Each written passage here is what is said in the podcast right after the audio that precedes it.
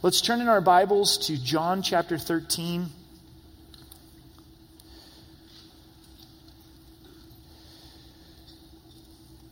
And we are in verse 18.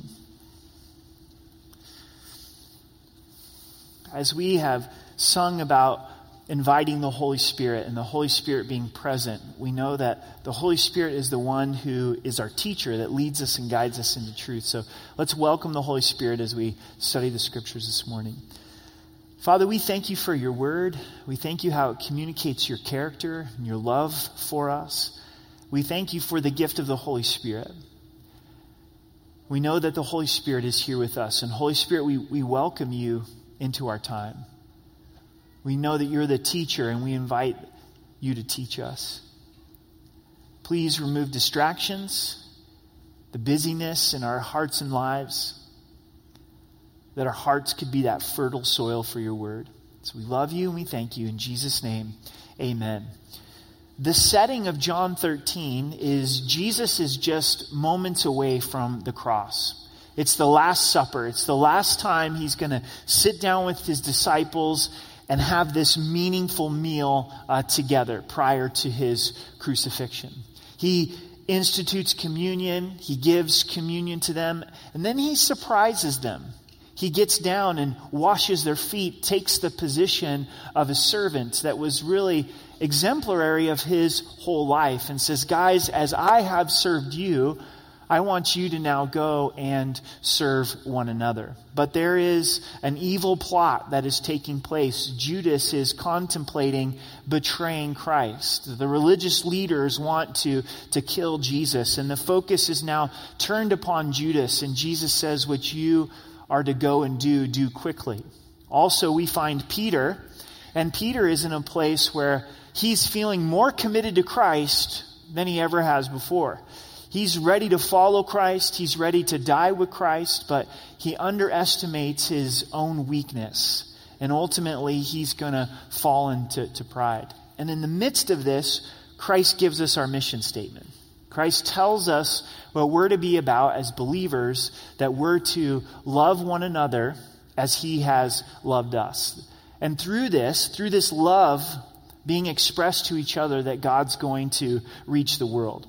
So, verse 18 I do not speak concerning all of you. I know whom I have chosen, but the scripture may be fulfilled, but that the scripture may be fulfilled. He who eats bread with me has lifted up his heel against me.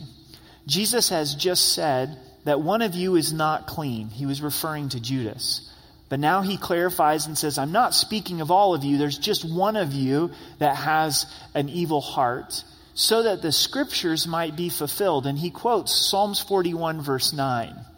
There's all of these places in the Old Testament that are pointing to Jesus. David writes Psalms 41, and he writes this phrase that Jesus quotes He who eats bread with me has lifted up his heel against me. Judas has lifted bread with Jesus. He's the friend of Christ. He's at this Last Supper, but he's going to betray Jesus. I want to read Psalms 41, verse 9 to you. It says, Even my own familiar friend in whom I trusted, who I ate my bread, has lifted up his heel against me. David went through betrayal in his life from Saul, from his own son Absalom, but right here, he says, it was a familiar friend. It was a close friend that betrayed me. It was Ahithophel who'd been his faithful counselor. When Absalom turned his back on David to overthrow him, Ahithophel went with Absalom. And that hurt David's heart.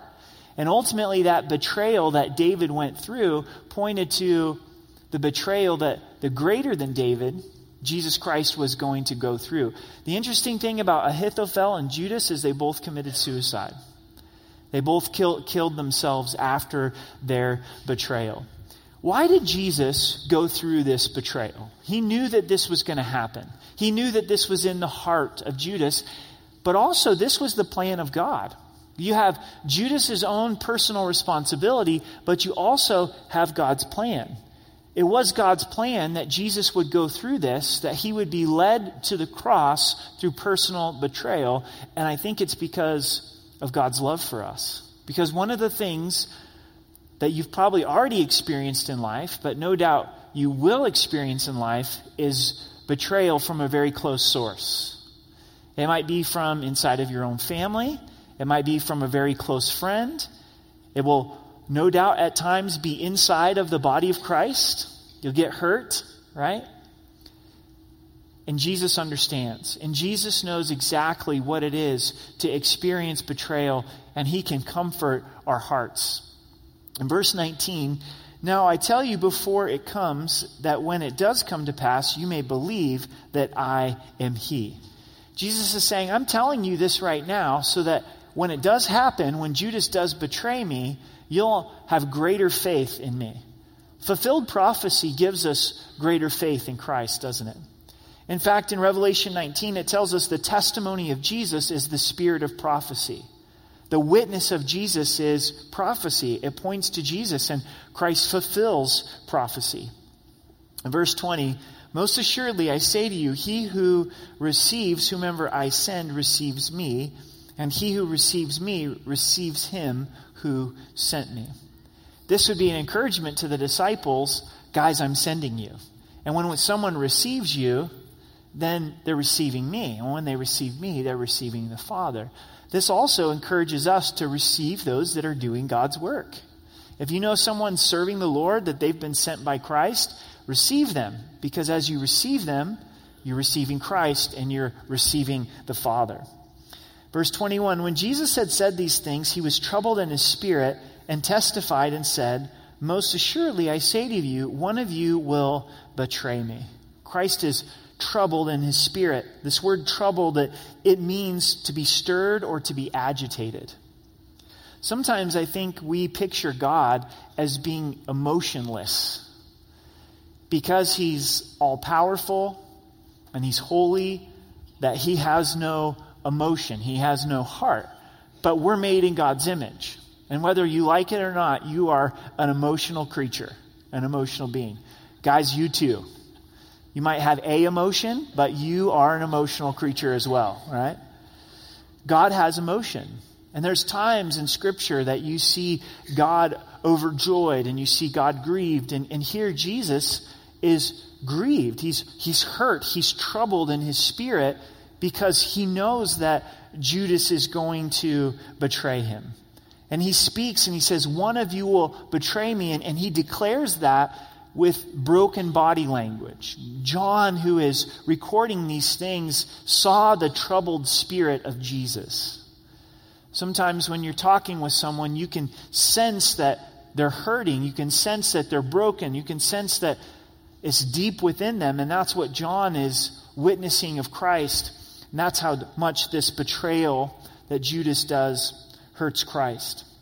Then the disciples looked at one another, perplexed about whom he spoke. They get the message. They understand someone's going to betray Christ. And they're looking around going, Who is it? Is it me? Matthew's gospel tells us that they all asked the question, Is it I? They all saw that within their own hearts, they had the capability, they had the capacity to betray Christ. That's pretty amazing. There's an old hymn that expresses to God God, protect me from wandering because I know the propensity of my heart is to drift. My direction that I can go without God's help in my life is God, keep me close because I'll drift a, away uh, from you. I think it's healthy for us to, to understand the kind of depravity that's inside of us. And the disciples are honestly asking the question is it me? Now, there was one leaning on Jesus' bosom whom of his disciples, there was leaning on Jesus' bosom one of his disciples whom Jesus loved. This shows the closeness of this meal, the closeness of the relationship that the disciples had with Jesus. To share a meal in the Middle East is completely different today than it is for us. When we share a meal, it's not too much of an expression of friendship and fellowship and oneness. It is to a small degree. But if you get invited over for a Memorial Day barbecue, that's nice, but it's not necessarily this deep expression of friendship and, and, and oneness. Right? If someone says, hey, let's go get a Chipotle burrito, it's appreciated, right? It's, it's good food, but it's not necessarily this, this deep expression of, of oneness and, and friendship. We've had the opportunity as a church to go on a few trips to, to Israel, and we've had the same bus driver every time. And he's Arab, and he's invited us to have a meal with his family one year. And that was a big deal. And he invited all of his family, and we had the Rocky Mountain Calvary family. And he was saying, I'm expressing friendship uh, to you. And it's always a real joy to be able to, to spend time with him. So for the disciples to eat together like this, it's an expression of oneness. And they're not necessarily sitting at a table like we do or sitting on couches like we do. They're, they're sitting on the ground and they would lean up against each other. So John the disciple is leaning up on the chest of Jesus. That's a pretty close relationship with Jesus, isn't it? Like, I'm just going to recline on Christ for a little bit. There's no better place than that. John also writes, First John, and in the first few verses, he says to us, the fellowship that John has with Jesus that we have access to as well, so that our joy can be full. So, guess what? You can lean up on the chest of Jesus and have a conversation and hear his heart for you. How do we know that this is John? Because he only refers to himself as the disciple whom Jesus loved. He never records his own name. Isn't that beautiful? He had found identity in knowing that he's loved by Jesus. This is what I know Jesus loves me. And he was not worried about his accomplishments. He wasn't worried about what other people say about him. And we're searching and longing for identity. A lot of times we find our identity in what we do. In our culture, you can't help but ask people, so what do you do? And you got to find something to be able to, to say. You know, as a parent, you're always being asked, so what do your kids do? Like they're defined by what they do, and you're defined as a parent by what they do. Well, you know, they eat and they hang out, and yeah, you know, and if you don't say, they're on the debate team, and they won the chess tournament, and they're, they're on the Olympic swim team, and yeah, right? You feel that pressure as, as a parent of all the things that your, your kid does. And, and that's the identity that we're finding is, is what we do and what our families do. And even as a church, people ask, well, well what do you do? Well, what's, what's happening at Rocky Mountain Calvary? Well, we study the Bible. You, you do what? What's your plan for the summer? We're, we're going to study the Bible, you know? It's like, that doesn't sound like a very impactful church, right? What, what are you doing, right? What are you doing for the, for, the, for the community? And there's all that pressure. And for us to be able to say, I'm not defined by what I do, I'm defined by the fact that Jesus loves me. And if I'm going to boast in anything, I'm going to boast in the fact that I'm loved by God. Now, we know this up here. We know this in our minds, but allowing that to penetrate our hearts to go, oh, I'm loved by Christ. I know that I'm loved by Christ. He loves me. Simon Peter therefore motioned to him to ask who it was of whom he spoke. I love this. Peter's like, okay, John's in the strategic position to ask the question we're all thinking. Looks at John. John gets the message. Then, leaning back on Jesus' breast, he said to him, Lord, who is it? Jesus answered, It is he to whom I shall give a piece of bread when I have dipped it. And having dipped the bread, he gave it to Judas Iscariot, the son of Simon. So John asks, who, who is it? Who's the one who is going to betray you? And Christ answers the question. He says, Well, the one that I extend bread to.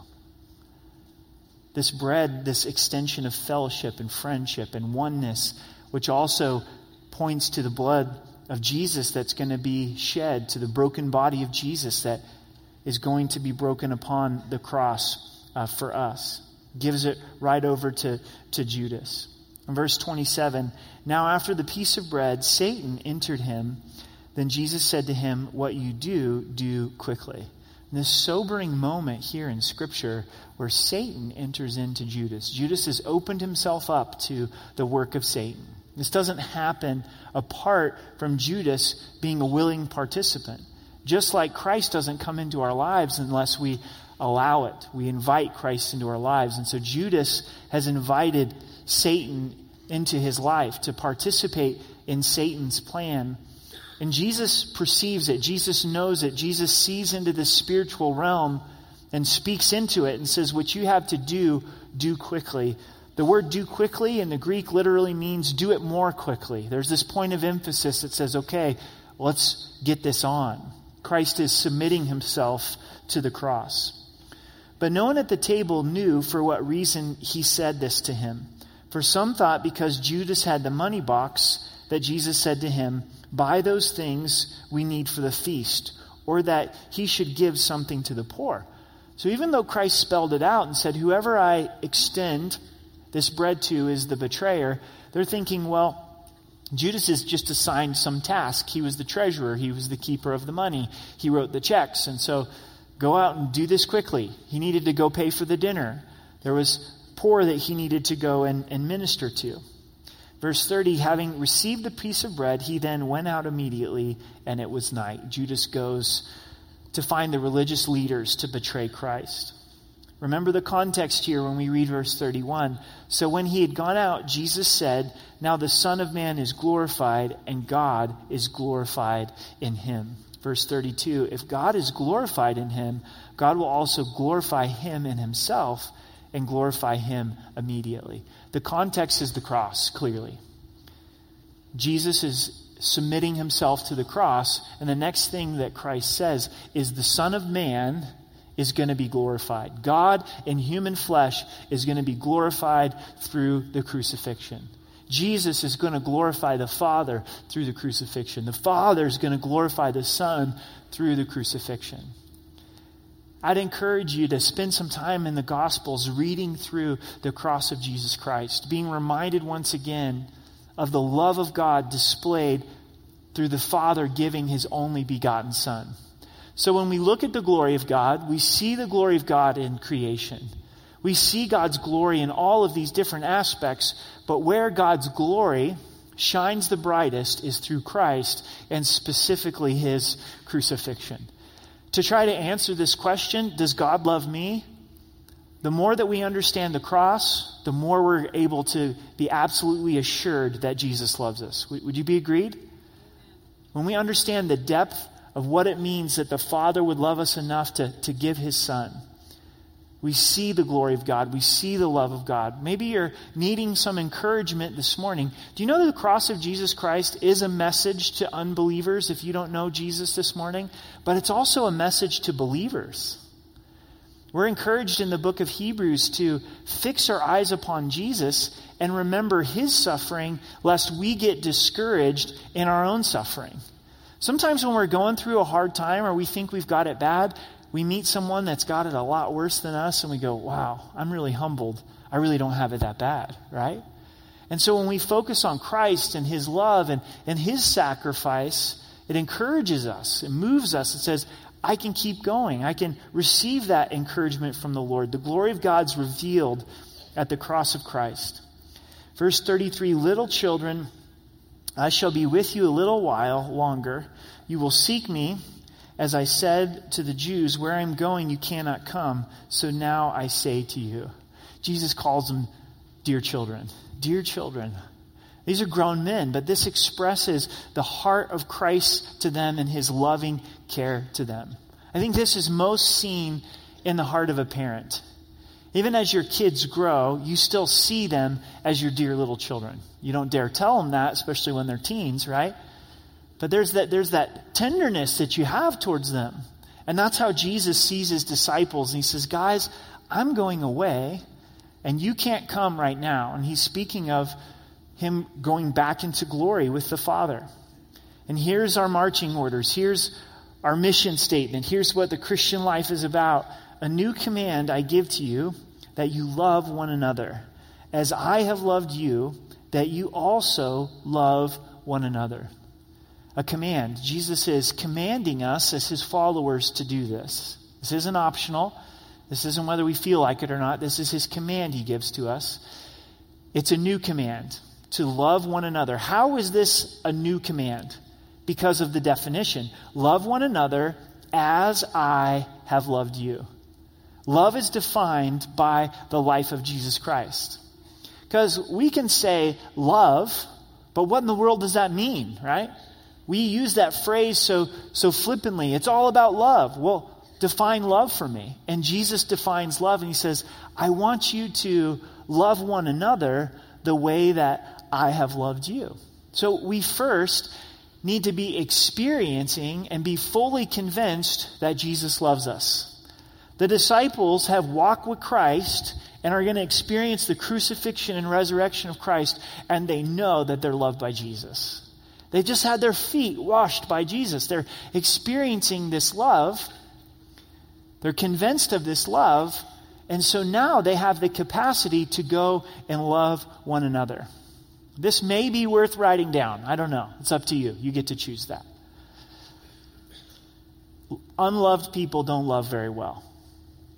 Have you noticed that?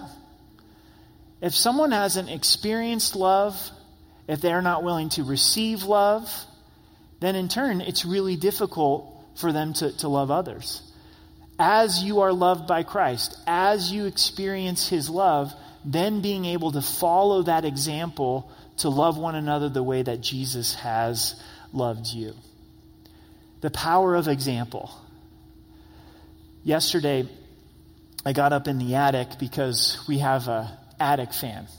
Highly recommend the attic fan. We love the attic fan. I don't know that we're going to need it this year, but it, we do have it, and we're get it ready. So, what it does is you open up some windows in the cool of the evening, and it sucks in the cool air and takes the hot air out of the house into the attic. But in the winter, I go up there and put some insulation in it to keep cold air from coming down into the hallway. So now, as we in faith enter into summer, got to get up there and take out this insulation. Wyatt's been asking for a few years, probably three, Dad, when can I go in the attic? When can I go in the attic? And you can just tell for him and his imagination as he looks up to the attic, like it's this wonderland. What is it like? And what's, what's up there? And I, I've got to experience this. And he's about ready to turn seven. And I figured, okay, this is the year for him to venture into the attic with me. Said, buddy, it's going to be itchy. The insulation is going to be itchy. So just to prepare you, this is part of this experience that's going up there. In a few minutes, he comes in with his snowsuit over his shorts and t-shirt. Just put it on, zipped it up, and then he goes and he gets his snow coat and he puts that on as well and puts his hood over his head. Says, Dad, I'm ready. I'm ready for this, right? So we get the ladder, and I'm teaching him how to go up a ladder and how to crawl into the attic. And then once you get in the attic, where you've got to step so you don't fall fall through the, the drywall. And he got to stick his hand into the fan and, and pull out some of this insulation. But the way to learn that is not by lecture. We could sit at the kitchen table and say, All right, buddy, someday, Lord willing, you're going to get married, you're going to have your own family let me draw a diagram for you of what the attic looks like, and this is what you need to do, and, and go through the same instruction, but you got to experience it, right? You got you to experience it. If you're trying to teach someone to drive, you can explain it in a classroom, and that's, that's good. It does about this much. Then you go out and you say, you know what? You take the wheel. You hit the gas. You hit the brakes. You, you got to experience it. It's the same way with the love of God. We learn to love others by the reality of Christ loving us. And then we choose to be able to extend that to others. Now, this is a lofty call. This is a lofty command to be able to love the way Jesus loves. This is not just your run of the mill type of affection or love. This is God's love the way that He loves us. And please stay tuned. We're headed into a really sweet section of the Gospel of John, this precious book. Jesus has one conversation that we record in several chapters 14, 15, 16. It's all this conversation of the Last Supper. And Jesus gives this new command here, and we lose the flow in the break of chapter and verses. Because Christ gives the what. He says, This is what I want you to do. I want you to love one another as I've loved you. But he goes on to explain the how. And we get really frustrated with the how. In chapter 15, he's going to declare, I'm the vine, and you're the branches. You can't bear fruit except through me. So as we abide in Jesus, as we believe in him and are in relationship with him, and endeavor to walk in obedience with him, it's Christ that produces this supernatural fruit of love in our lives. He'll go on to say, guys, it's going to be beneficial for me to go away, and I'm going to give you another, a helper, the Holy Spirit. The Holy Spirit living inside of us is our helper, the one who comes alongside and helps and gives us the power to be able to love one another the way that Jesus did. Because we can't do this on our own. If you take this command and try to do it on your own, it's not going to go very far. But if you abide in Christ and rely upon the power of the Holy Spirit, walk in the Spirit, follow the leading of the Spirit, the Spirit of God is going to help us to be able to love one another. So, quickly, this morning I'm going to give you five ways that Christ loves us. The first is Christ's love is continual. It's continual. He never leaves us, He never forsakes us. His love for us is everlasting. It's awesome. Christ's love is unconditional, and we hear this a lot. But what is conditional love? Conditional love is defined by terms. If you do this, I love you. But if you don't do this, I, lo- I don't love you. And that's a lot of human love, isn't it? But Christ's love is an unconditional love that's not based upon what we do, but it's based upon what He has done upon the cross. He loves you unconditionally. That's good news. The third way that Christ loves us is He loves us sacrificially. He left heaven and came to earth, humbled Himself to the cross, gave Himself upon the cross. He sacrificed Himself upon the cross. And as we love one another, it involves sacrifice. It's not always easy. It's taking up our cross, denying ourselves, but saying, I'm going to choose actions of love because Christ chose actions of love. He loves us sacrificially. Also, Jesus loves us truthfully. He tells us the truth, doesn't he? This love that we're to have for one another is inside of the truth of God. If this love is not inside of truth, we don't have Christ's love. So we want to speak truth to each other in love. It's a good friend that can tell you your breath stinks, right? It's a good friend that can tell you you've got some spinach in your teeth, right? And it's a good brother or sister in Christ that loves you enough to speak the truth to you in love. And the love of Christ is prayerful. He prays over us. He ever lives to make intercession for us, and we pray for one another. Why is this love for one another so important? Verse 35. By this all will know that you are my disciples if you have love for one another. How are people going to know that we're followers of Christ? This word disciple means that we've chosen Jesus as our Lord, as our teacher. We're following him. He's our master. How will people know that Jesus is our master? By the way we treat each other. By the way we treat brothers and sisters in Christ. In my mind, I would think that Christ would say, Look, the way that people are going to know that you're my follower is the way that you love unbelievers. And that's important for us to love unbelievers and to reach out with them with the love of Christ. But that's not what Jesus said. He said, How I'm going to draw a lost world to myself is the way that Christians love each other. This is God's tool. This is God's instrument of how he reaches a lost world is for us to love each other with crazy God-like love. What is the thing that Satan always attacks? The way Christians treat each other. Satan's the accuser of the brethren.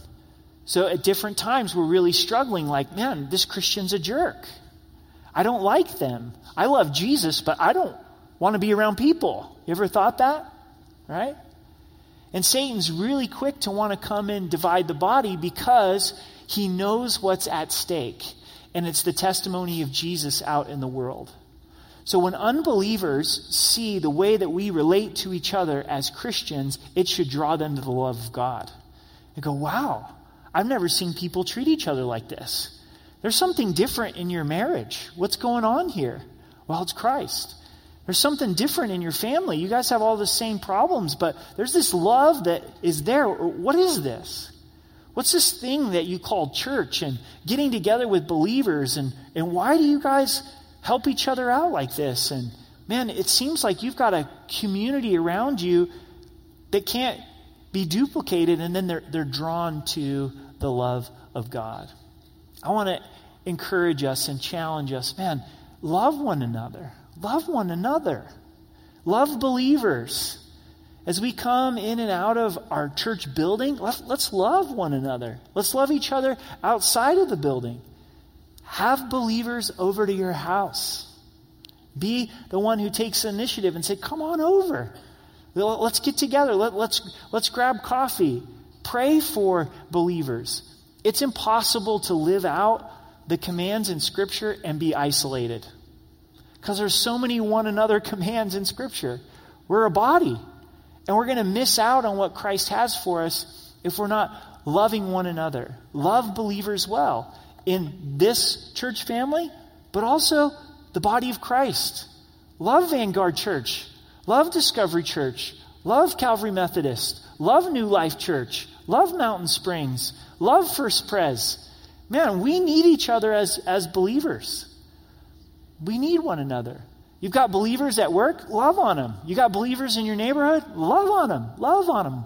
This is when there's been a move of God is when believers begin to love each other with a supernatural type type of love. And that's the challenge that Christ gives to us. We end with a focus on Peter. Simon Peter said to him, "Lord, where are you going?" Jesus answered him, where I'm going, you cannot follow me now, but you shall follow me afterwards, speaking of heaven. Peter said to him, Lord, why can I not follow you now? I will lay down my life for your sake. Jesus answered him, Will you lay down your life for my sake? Most assuredly, I say to you, the rooster shall not crow till you have denied me three times. Before the sun comes up, Peter, you're going to deny me three times. No, Lord, I'm, I'm ready to die with you. What Peter didn't factor in here is what happens so many times in our lives, and it's our own weakness. It's our own weakness. We're going to see a changed man in Peter. By the time you get to the book of Acts, he's a humbled man. He's a man who's been restored. But at this point, he feels like, no, I've got this. I, I can do this.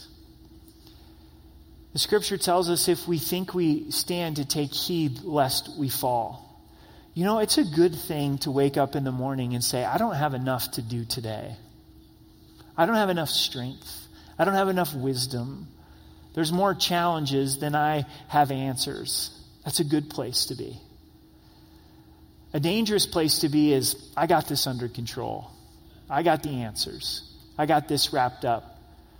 We need to be careful when we hear words coming out of our mouth that says, I will never do this. Right? Because in that statement, we're overestimating our own strength. We're not realizing our own weakness. We're all just one decision away. There's a lot of mighty men and women of God who have fallen. Peter is a mighty man of God. He loves the Lord. It's genuine, it's sincere. And in the moment of a few hours, he does what he never thought he would do, and he denies the Lord three times. And that's the reality for all of us. So to be in that place of meekness, to be in that place of, of weakness. And I don't like saying this because it's painful, but weakness is the greatest gift that God gives to us.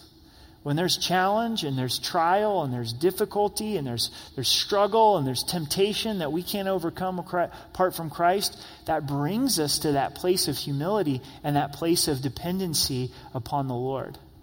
This amazing promise of God that He gives to us is that He resists the proud. When we're prideful, Jesus takes an opposing adversarial position with us in his love for us, saying, I'm going to oppose your pride. But on the other side of that, he gives grace to the humble.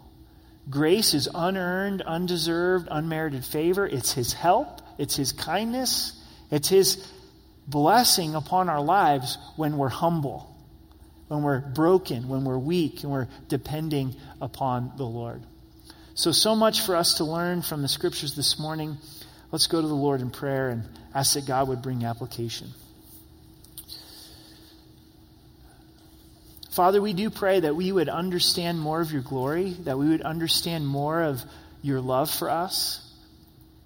We want to know the love of God that passes knowledge. For those that have never received you and trusted you for salvation, that today they would be saved.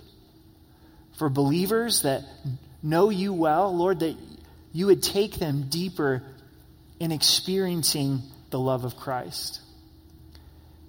Holy Spirit, would you help us to, to love one another? May we love like crazy. We thank you for the body of Christ. We thank you for the love that we have inside of our church, and would that just explode? And may we love other churches. May we love the, the body of Christ as a whole entire family. Protect us from pride. Protect us from that place of thinking that we've got it under control. We don't have anything under our control. Protect us from sin. Protect us from temptation. Guard our hearts. Keep us from drifting from you. So, Lord, we love you and we thank you in Jesus' name.